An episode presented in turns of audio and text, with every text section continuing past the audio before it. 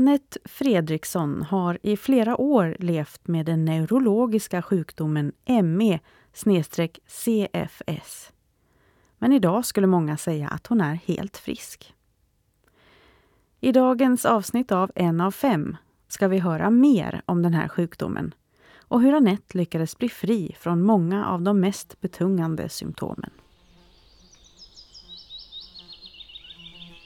Jag träffar Annette på Ramsholmen en vacker vårdag.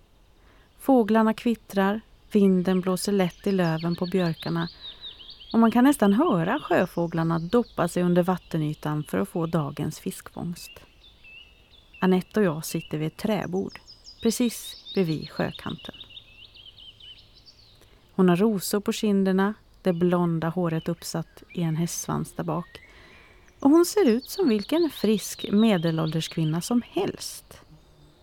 Men för några år sedan så hade hon inte klarat av att ta sig till Ramsholmen och gå stigen runt.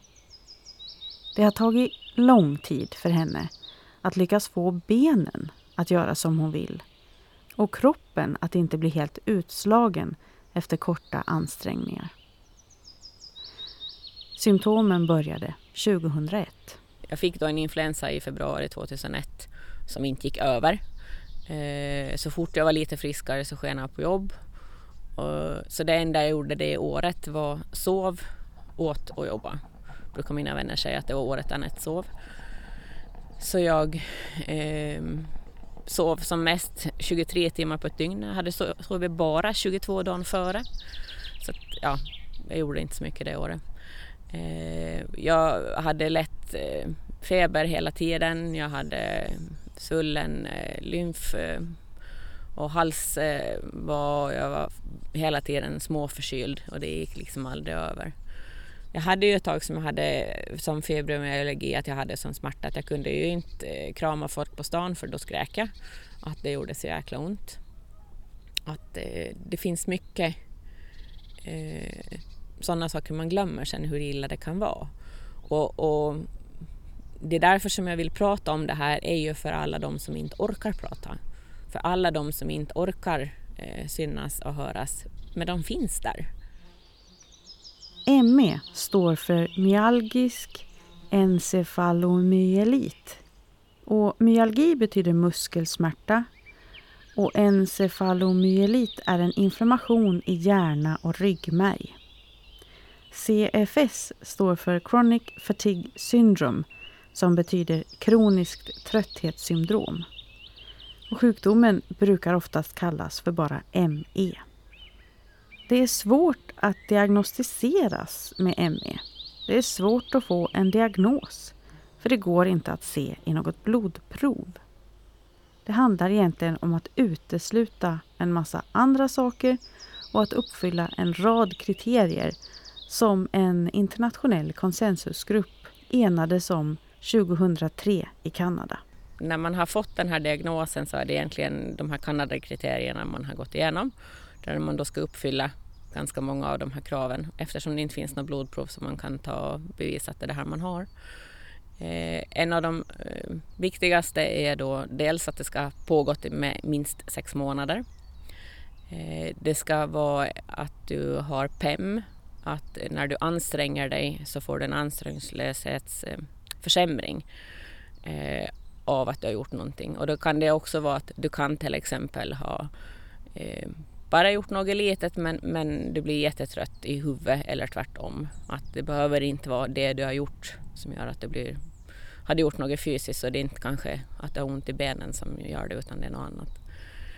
Eh, men sen är då sömnsvårigheter, smärta, man har problem minne, kognitivt beteende, att man inte vet, eh, klarar av riktigt eh, verk.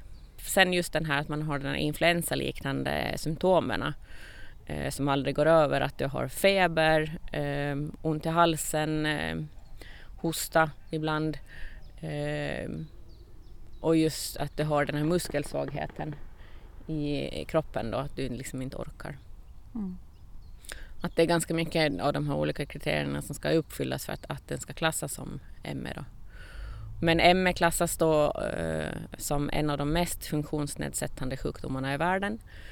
men berättigar inte till sjukdagpenning eller sjukpension på något sätt. Ja, om man har diagnostiserats med ME-CFS på Åland eller i Finland idag så berättigar det inte till sjukdagpenning eller sjukpension. Så hur gör man då? Annette Fredriksson. Jag har egentligen fått sjukskrivningen sjukskrivningar för att jag har varit förkyld och feber. Jag kunde ju ha en vanlig förkylning så att säga, jag kunde ju eh, räcka i fyra veckor för mig. Eh, och så jobbade jag lite och så var jag igen sjuk och så jobbade jag lite och så var jag igen sjuk och det, så i princip har jag hållit på hela tiden. Det var först sen då efter nästan eh, tio år in, då, nio år in, så blev jag deprimerad av att inte få hjälp. Eh, då fick jag en sjukskrivning på tre månader. Till slut blev det. Mm. Så det, det, är den längsta sjukskrivningen jag har haft. Men du måste ju varit ganska ung när du fick den första gången. Hur gammal var du då? 27. Bodde du hemma eller bodde du ensam? Nej, jag bodde ensam. Och hur kom du upp ur sängen då för att överhuvudtaget få mat i dig? Nej, men det är ju tur att man är uppfödd med att man ska alltid ha mat hemma. Mat i frysen. Så det liksom, på det viset fanns det väl alltid mat hemma. Eh, och, och, var det så att, att man behövde hjälp så kunde jag alltid ringa någon, att någon kunde fixa det. Men eh, jag har nog fixat mycket själv. Mm, jävla envis brukar jag säga. Både morsan och farsan är envisa så det vad skulle det bli brukar jag säga. Mm. Eh, så att, men och sen hade man har ju ja, hankat sig fram. Då bodde man ju själv och inte hade på det viset någon annan till, till ta hand om så då gick det ju när det var som värst. Ja, hur var det när det var som värst? Liksom, hade du möjlighet att betala hyran? Och, och liksom... Jo, alltså på något vis har jag ändå liksom klarat mig. Jag har alltid är ekonomiskt lagd brukar jag säga så att eh, det där har aldrig varit ett bekymmer i sig. Eh, och fast jag då har prövat väldigt mycket olika alternativa behandlingar under året, det är ju aldrig billigt. Eh, och, och, men jag har klarat mig liksom på det vet man någonting om hur man får den här sjukdomen? Nej, egentligen inte. Det vanligaste, 70 procent ungefär av fallen så, så har fått av en infektion. Eh, som jag också då, som hade en influensa eh, som aldrig gick över. Eh, och det är det vanligaste. Men det finns även många andra. Det finns sådana som har fått det efter de hade blivit sövda efter en operation. Eh, det finns sådana som har haft kanske mera utmattning men sen som har övergått i detta eh, för att de just ja, blir sämre då av ansträngning. Det blir man ju inte heller med utmattning. Och det, utmattning är väl det vanligaste också som man får istället diagnosen för då. Men ingen av de här diagnoserna är ju någon fördel till få eftersom man inte kan få hjälp på de flesta. Man brukar prata om att det finns olika grader av sjukdomen. Mild, medel, svår och mycket svår. Och den här milda så är redan då att man har typ 50 eh, nedsatt funktion mot normalt vad man ska ha. Så redan det är ju ganska mycket. Men, men då orkar man liksom ändå, ja du orkar handla, och du orkar eh, städa och sådär. Eh, på medel så då börjar det ändå bli tyngre att göra saker men du orkar oftast ändå göra ändå en hel del saker mellan varven. Sådär. Men mellan varven sen så gör du ingenting. När du kommer till svår redan så då, då är du ganska hemmabunden. Du bor på soffan eller i sängen. Eh, du orkar inte med så mycket och när du kommer till mycket sår så då, då är du jätteljud och ljuskänslig. Då ligger du oftast bara i sängen, har gardinerna för neddragna eh, och hörlurar på för att inte höra någonting. Någon annan fixar allt åt dig. Du orkar inte duscha själv, du orkar inte borsta tänderna, du orkar inte borsta håret, du orkar liksom i princip ingenting. Mm. Och när jag var som allra värst så skulle jag nog klassa mig som svår. Men det har inte varit jättelänge ändå måste jag säga att, att eh, jag har väl ändå varit medel ganska mycket. Ska jag säga. Pacing. Det räknas som i stort sett det enda hjälpmedlet som finns att få idag. Vad är pacing? Pacing är då att du ska eh, hushålla med ditt eget batteri. man kan jämföra det enklast med ett mobilbatteri för det förstår alla hur det funkar. Eh, men, men eh, har man eh, mild eh, variant av, av ME så då orkar du ändå ganska mycket men du får aldrig batteriet fulladdat. Men på dina 20 procent som du kanske kommer ner i så orkar du ändå göra ganska mycket. Eh, sådär, du orkar borsta tänderna, du orkar handla, du orkar laga mat. Men har man liksom kommit ner till, till mycket svår, då har du ju knappt 2% på det där stackars mobilbatteriet och det hjälper inte fast du har den ipluggad hela tiden på laddning. Det laddar ingenting. Att du får liksom, det går inte att ladda upp överhuvudtaget. Mm. Att, att det, och, och, du orkar ju inte göra någonting heller med 2% Det hör ju alla att, att 2% är ju ingenting. Men, men du har kanske inte mera det på, på den här mycket svår. På svår redan så kanske du har bara 10-15. Att du orkar fortfarande inte göra jättemycket. Att, att bara det där att ha fått på sig kläderna och gå på toaletten och kanske gå via duschen någon gång kan vara ett helt projekt. För att inte tala om att få ut soporna. Men vad är pacing då? hur kan det hjälpa batteriet?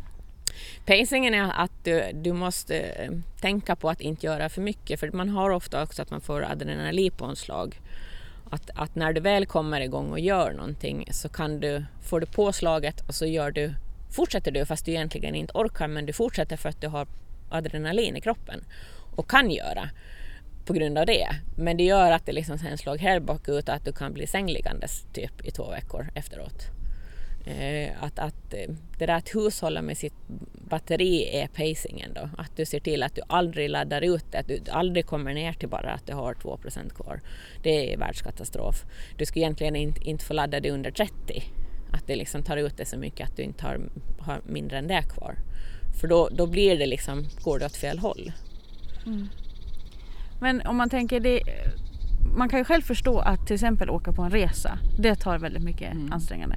Men kan det finnas liksom också små saker som man inte ens märker som liksom förstör det där att, att det tar för mycket energi i, inom pacingen? Jo absolut. Bara det, det, att man ska tänka på att man ska ändra kosten till exempel för att kosten har nog en väldigt stor inverkan på att, att må bättre. Det gäller dock att hitta det som funkar för en själv. Eh, och bara det där då till sätta sig in till exempel hur, hur LCHF eller Paleo eller någon annan kost fungerar så är det jättekrävande eh, och gå och handla och se på alla grejer, vad, vad ska jag köpa, vad ska jag inte köpa. Att eh, bara det kan vara övermäktigt att liksom börja med något nytt för ofta så blir den här spiralen bara större på, på onda saker som gör att det blir bara värre. Mm, men om vi pratar om, om, om, pacing, hur har du till exempel använt det? För jag förstår att det är väldigt individuellt. Det är väldigt individuellt för vad man orkar. Eh, och jag har ju blivit bättre på det också numera att även fast jag idag om jag pratar med en annan MN-patient så är jag 100% frisk. Pratar man med min man så kanske inte riktigt. Han, han, är, han vet ju att jag måste ta det lite lugnt emellan varven. Att, eh, ska jag hålla på ute i trädgården en hel dag så det funkar inte. att de, Man tar en längre lunch, man kastar sig på soffan en stund och sådär. Att man lite vilar mellan varven. Just fysiskt eh, arbete funkar inte riktigt på det viset. Men att man, man blir ju bättre på det har man ju blivit genom årens lopp. Att man märker vad man klarar av och vad man inte klarar av. Att det, det finns ju massor med grejer som jag gör idag som var helt otänkbart för några år sedan. Mm. Men kan man då tänka sig att ja, men jag tror nog att jag orkar gå och fika den här eftermiddagen och sen åka och handla. Att man liksom ska ta bort en av de där grejerna för att inte råka göra mm. för mycket. Absolut. Det är ju just det att, att ofta så tycker man att, att nej, men jag gör det på samma gång när jag ändå är på väg. Men ta kanske bara den ena grejen då och, och välj då kanske och, och se om du kan skicka någon annan och handla istället kanske.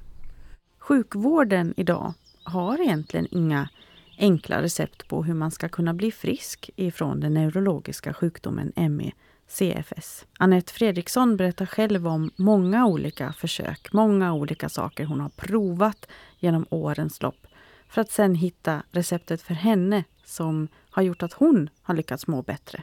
Eh, så jag började gå till eh, företagshälsovården och sen blev jag då remitterad till sjukhuset i något skede. Eh, och det de hittade då tror jag var... Eh, ja, jag tror jag åt en antibiotikakur där i slutet på, på året för att se om jag skulle få bort det, vilket då ställde till med nästa bekymmer, att magen blev helt kass. Men det de hittade sen, det enda de har hittat i mina prover är då att jag har en försvagning i immunförsvaret, C4, som är kroppens egen protein som man inte kan tillföra. Och sen B12 och eh, folat och eh, eh, järndepåer. Så det har jag ju fyllt på sedan dess. Eh, och B12 har jag fått och fått eh, mycket av och det är det enda jag, som jag har som medicin men som inte har varit enkelt att få alla gånger. Mm. Eh, men det, det, är det som har varit min stötepelare, annars skulle jag inte komma ur Schengen brukar jag säga. Det skulle inte ha gått till slut. Så att, men sen har jag gjort massor med tester och prover, det kan jag inte säga någonting om. Jag har varit i Uppsala i några omgångar och där har antingen varit för frisk eller för sjuk.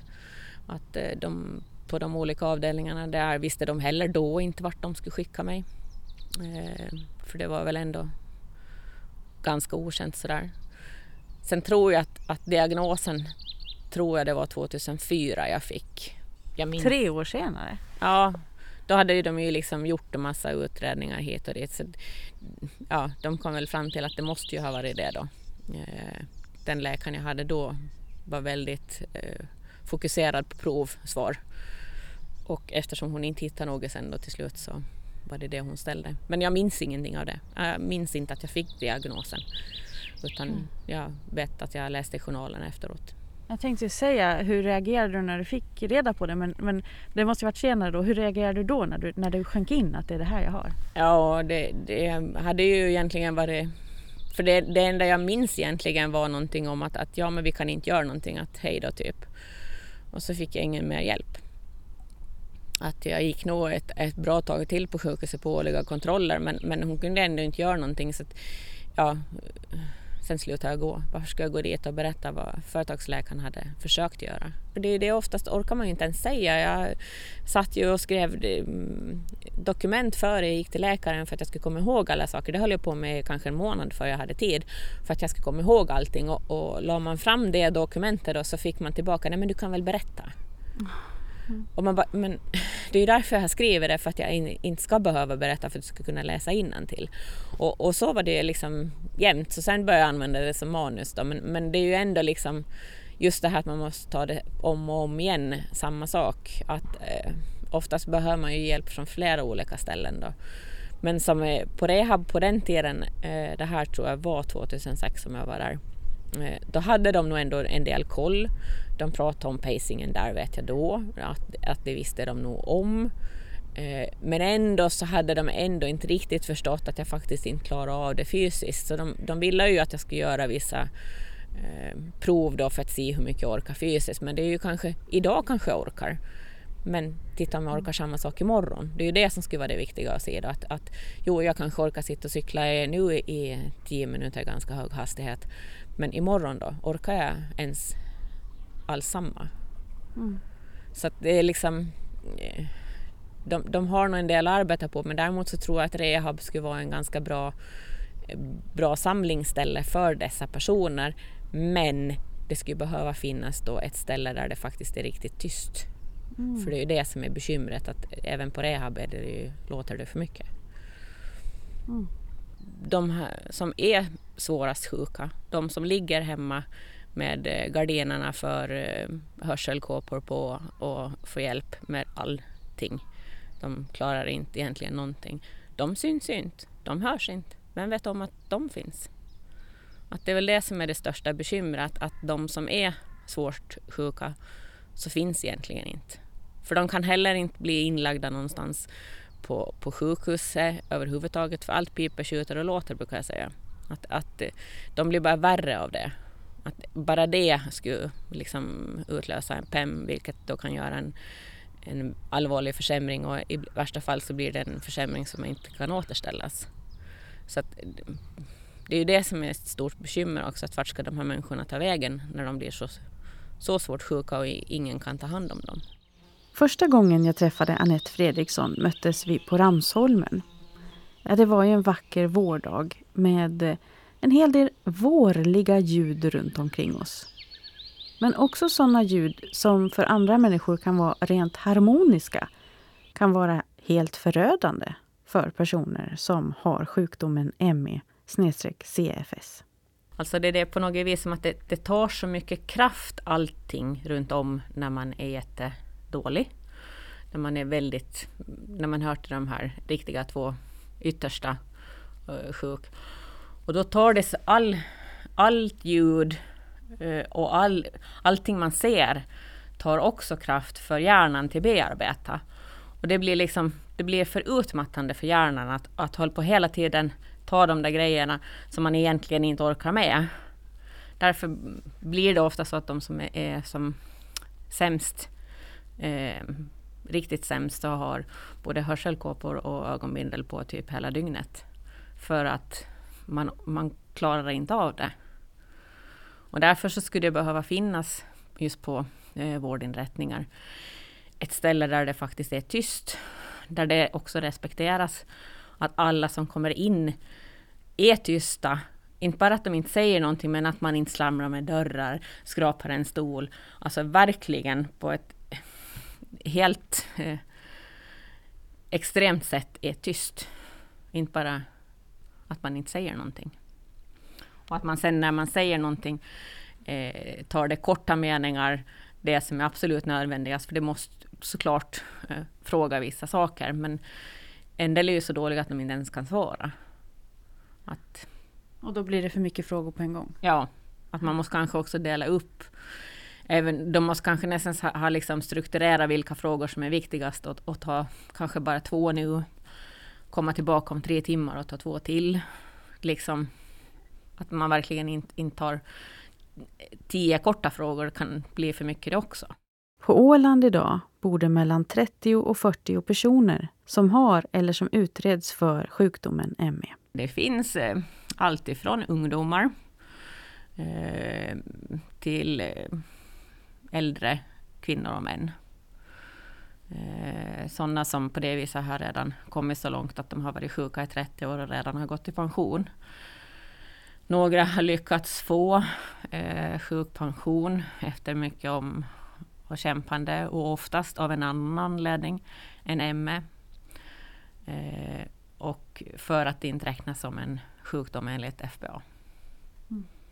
Hur många skulle du uppskatta att det är på Åland som har sjukdomen idag? Eller som utreds för den till och med? Ja, mellan 30 och 40 skulle jag tro att det är. Eh, sådana som jag vet om och så, som jag har hört. Jag känner absolut inte alla och, och det har jag inget behov av och inte om heller. Men, men, för de som behöver stöd så har vi ju då den här Facebookgruppen Eh, där då också anhöriga kan eh, söka in. För oftast är man jättedålig så orkar man ju inte ens Facebook. Det går ju inte liksom. Det går ju jättebort. Så att då är det ju anhöriga också som kan vara med i den gruppen istället. Då. Vad heter den? Eh, ME CFS Åland. Och, och, man når den också via Ålands neurologiska hemsida. Att eh, det finns en länk därifrån direkt. Men det måste vara svårt för jag menar överallt, särskilt om man hamnar ut för någonting ovanligt, så söker man ju gärna liksom andra grupper av personer som har råkat ut för samma sak. Men om man är sjuk i ME och så är man kanske för trött för att Absolut. överhuvudtaget träffa eller prata med de andra. Absolut, det så det, det måste vara en himla utmaning. Det är det som har varit vår utmaning från början. Att jag lärde känna några för, eh, var det kanske tio år sedan, inte riktigt. Några, då var det två till som jag fick reda på att hade via bekanta.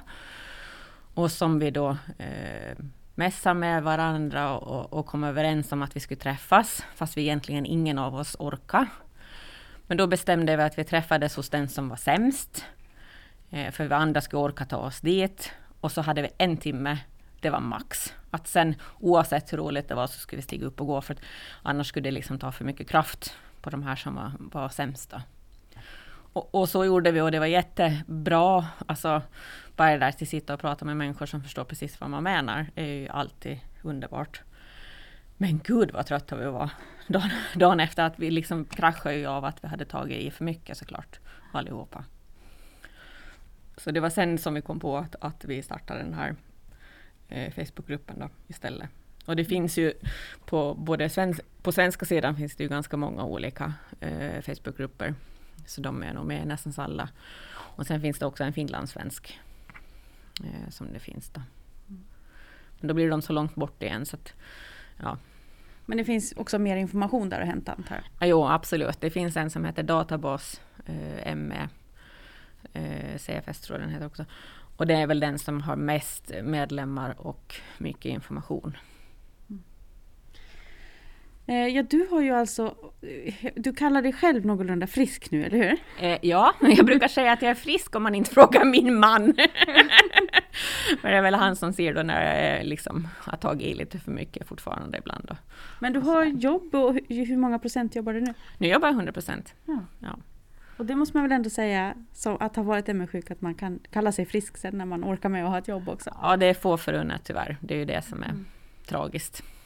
Hur har du gjort? För som du har berättat innan så har du inte fått så mycket hjälp av vården direkt sådär utan det har varit lite olika vägar. Ja, och jag, mm, alternativ väg och, och kosten. Det är mina två stora grejer då. Att eh, dels en, en frekvensmaskin som heter Biocharger som jag har varit och, och kört som också finns på Åland nu för tiden. Och sen eh, så har också Jane och Ste eh, Tom Stefan Witting hjälpt mig jättemycket med att få igång rörelse i kroppen och fått musklerna att börja jobba det de ska jobba. Så det är någon slags träningsprogram? Nej, det är det inte. Nej. Nej, det är magiskt, brukar jag säga. Det går inte att förklara. Mekanisk behandling brukar de kalla det för när jag frågar dem. Men, men eh, det eh, man får musklerna att slappna av och sen fatta vad det är de egentligen ska göra. Och, och, och det är helt otroligt för att vi skaffade hund för tre år sedan. Och jag har liksom, jo jag har gått på landsväg men jag har liksom inte orkat, jag har inte kunnat gå i skogen för jag har inte fått med mig fötterna. Att, eh, ja, då går det inte att gå i skogen när man liksom inte orkar gå upp och ner och hit och dit så att säga. Och, och så praktiskt så snubblar jag på mina egna fötter i princip då. Och nu, nu så går jag i skogen. Alltså jag har gått med mina kompisar här under våren så har vi gått nästan hela Sadelinleden. På 63 mm. kilometer. Uppdelat då i etapper. Så det är liksom det går inte att förklara liksom den där eh, vinsten av att kunna röra sig. Mm. Som man inte förut har kunnat gjort. Alltså det, det är jättesvårt faktiskt. Mm. Hur lång tid tog det för dig just med de här muskeldelen då? Muskeldelen har gått otroligt fort faktiskt. Att, att eh, på ett halvår var det jättestor skillnad. Eh, ja, då ska jag gått det var ju då jag började gå, gå ut i skogen igen i fjol våras. Eh, som jag inte hade gjort före då. Så det, det, det är jättekul att få kunna gå i skogen med hunden alltså. Mm. Det ja, fantastisk känsla. Du nämnde kosten också. Vad, och jag vet ju att du har provat massa olika, men vad funkar det för dig? Massa, jo, massa olika. Det, det som är generellt som de flesta med ME kommer, kommer fram till är att man slutar med socker med, med mjöl, vitt mjöl och eh, glu, alltså gluten och mjölkprodukter. Mm. Att det, det, är sen vad man sen kallar det för, LCHF, Paleo, eh, OLP. Att det är lite olika då, men, men det är det som de flesta mår bättre av i stort. Men det är ju det som är att, att ska man börja med en ny kost eh, så behöver man ju vara lite pigg och det är ju inte så lätt då när man har ME. Att det, det har varit en lång väg. Eh, att man, man lär sig ju under tiden såklart vad som funkar och sådär. Eh, ja. Men det är väl, jag kör någon sorts paleokost just nu då, mest. Då. Lite för mycket ost just nu det, ja, det skulle behöva bort för att må, må ännu bättre såklart. Men det där är ingenting som vården liksom går ut och säger. De har inga, de har inga svar egentligen på, på vad man ska göra för att må bättre. Nej, faktiskt inte. Pacing är det enda de har att säga. Och det var det vi pratade om förut. Men det fanns någon övning där. Skulle, skulle du vilja visa hur, hur man gör det? Andningen? Andningen, andningsminuten. Det går att, att kolla på Youtube. Och just om man äh, på andningsminuten. Men det går egentligen ut på att man sitter eh, med fötterna i mark, ingenting i kors. Och så andas du genom näsan, långt ner i magen och lugnt Och att du då egentligen sänker eh, stressnivån i kroppen, det är det det går ut på. Så du, det är svårt att prata samtidigt och visa, ja. men, men, men att man andas in långt ner och så släpper man ut luften utan att det egentligen ska låta någonting, utan bara långsamt. Och så när kroppen känner, säger till att den ska ha luft, så andas du in. Men du, liksom, du andas inte in med en gång, utan du lite väntar till kroppen säger till, och då ska du inte tvinga den längre, utan du ska andas in. Och det här övar man upp eh, ganska fort, att det blir liksom sänker nivån. Nu kommer jag faktiskt inte själv ihåg, jag har ändå hållit på med lite andningsövningar före, men jag tror att jag kanske låg på en 10, 12 på, på en minut. Då. Men man, och man ska vara under 7, 7 eller under, för att det liksom ska, då kommer du till rätt, att du kommer ut till parasympatiska eh, nervsystemet, heter det så, istället för det här andra stresspåslags eh, nervsystemet. Att det är det som och man kan tycka att sju, det låter väl jättelite på en minut. Men, men eh, fyra är helt rimligt att ha faktiskt, när man har kört det. Men som du sa där, att komma ner till sju eller fyra andetag på en minut. Mm. Det här är ingenting man gör första gången ska nej, vi nej, säga nej. från radions sida. Jo, nej, nej, nej. Man får öva sig ganska länge. Alltså man kan ha 28-30 om man har jättedålig andning och andas jättehögt upp i lungorna. Mm. Och då, då, betyder det att du verkligen behöver arbeta på det här. Och det är ju ingenting, alltså man lär sig inte att andas. Det är som hon sa, att man lär sig inte att springa 10 mil heller, eller 10 kilometer eh, på, liksom, på en kvart. Utan du måste ju öva. Så det, det, det, kan ju ta en månad innan du kommer ner till några sådana eh, några andetag. Att det är ingenting man ska stressa fram heller, utan låt det ta sin tid liksom att det är, det är, inte så enkelt som det låter att andas rätt. Nej. Nej. Men den där hjälpen och instruktionerna, det får man från sjukvården om man ber om det kanske? Det tror jag inte. men, äh, jag tror, men det är nej. de som lär ut det? Nej. nej. Vem är det som lär ut det? Nej, den här har jag liksom fått från eh, via eh, Anna Botén eh, Hallén eh, Boitenhus. Alltså via en eh, av de här svenska mm. kost gurusarna tänkte säga. Men alltså är det faktiskt så att allt som skulle kunna hjälpa att man mår bättre, att allting är så här, känns kontroversiellt på något vis, att det inte är så skrivet i, i någon ordentlig fakta från någon nej, läkare? Det, nej, det är dåligt med fakta från läkare faktiskt på det viset. Att, att det, det finns ingenting. Det är, det, det är ju det som är det hemska, att det finns ingenting. Eftersom man inte riktigt vet vad det beror på. Eh, jag menar, och, och, man kan ju tänka sig som så också att jag tror att också eh, det här med lymfsystem, att man får det att funka, det, det har också de här just Jane och Tom Stefan Witting. Det ingår liksom i den här eh, och det har också jättestor betydelse för ME-personer. Och jag tror, det är ju inte jättemånga år sedan de till exempel upptäckte att hjärnan har ett eget lymfsystem. Alltså det vad var det, 2005? Eller något sånt. Det är ju precis nyligen. Så jag menar, frågan är ju liksom om, om finns sådana saker också som påverkar ME, tror jag, eftersom hjärnan är så mycket inblandad i alltihopa. Att jag tror att, att det finns nycklar där också som, som liksom kan få det att, att bättre. Men det är ju det som är så svårt eftersom ingen egentligen vet eh, vad det beror på och därför är det ingen läkare som kan säga att det här funkar för dig utan då får man gå till den alternativa och hitta lite flumsaker för att må bättre. Hur känns det för dig som person då när man liksom, ja nej men nu får jag väl prova det här och nu provar jag det här. Ja du, man har ju provat allt i sina dagar tänkte jag säga. Man har provat massor med saker som inte har funkat också.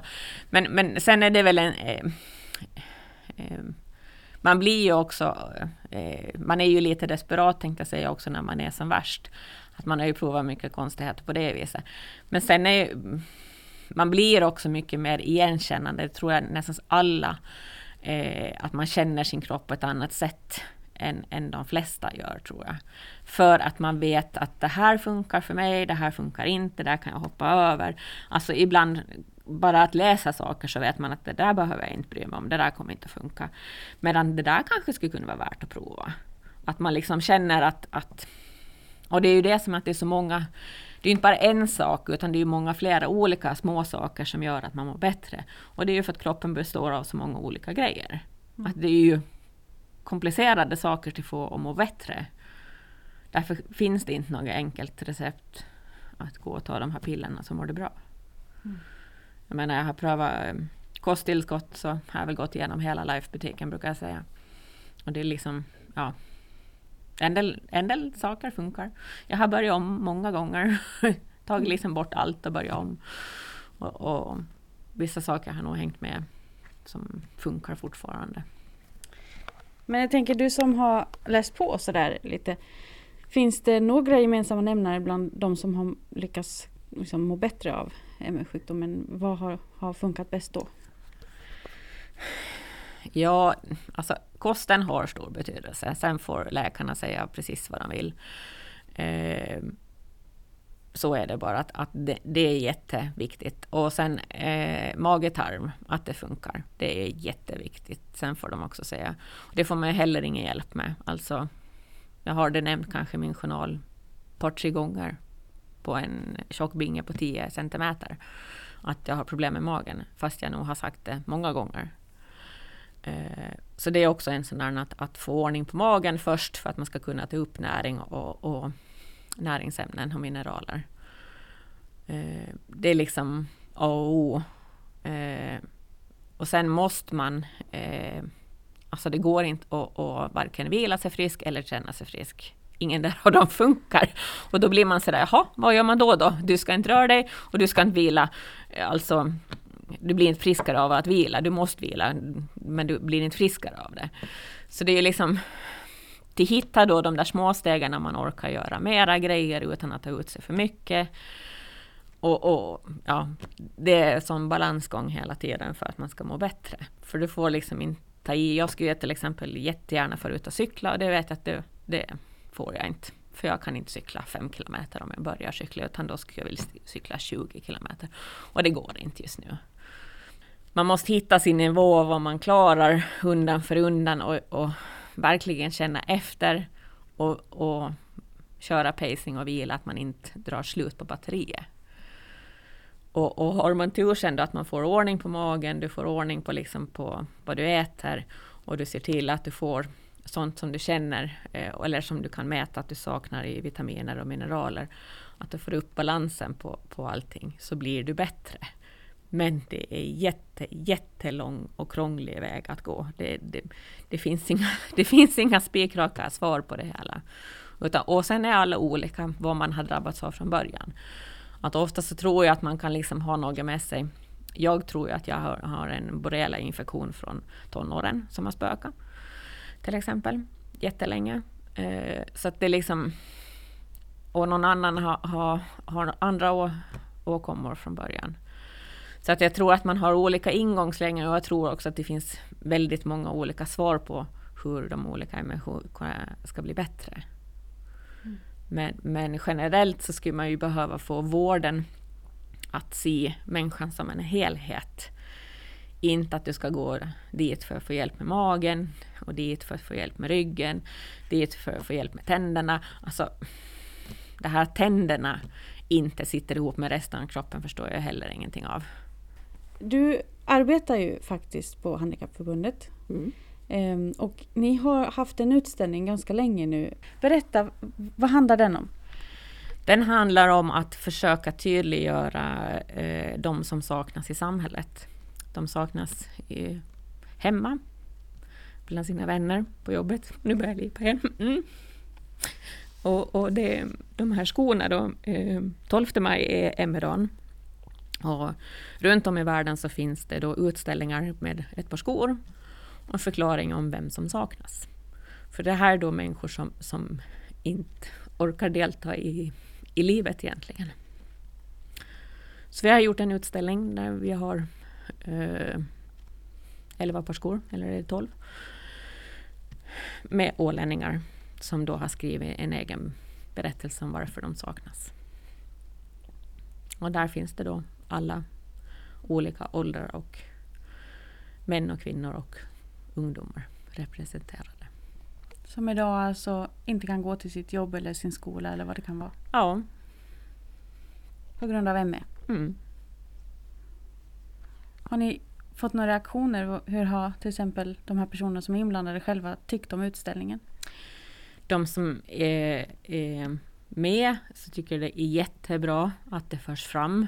Att de, för de syns ju inte och de hörs ju inte. Att, att, det är därför jag vill, vill eh, det är jag som har, har ställt i ordning den här då, för, och det är Neurologiska som har den här utställningen då.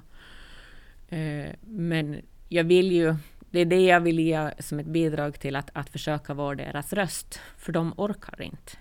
De, de har inte orken till det. Att jag vill, vill försöka eh, föra fram deras röst och visa att de faktiskt saknas här. De saknas bland, sina, bland sin familj, bland sina vänner och på jobbet. Att de, de finns inte. För du vet hur det är? Jag vet hur det är. Och jag vill verkligen försöka hjälpa då, de andra på något sätt.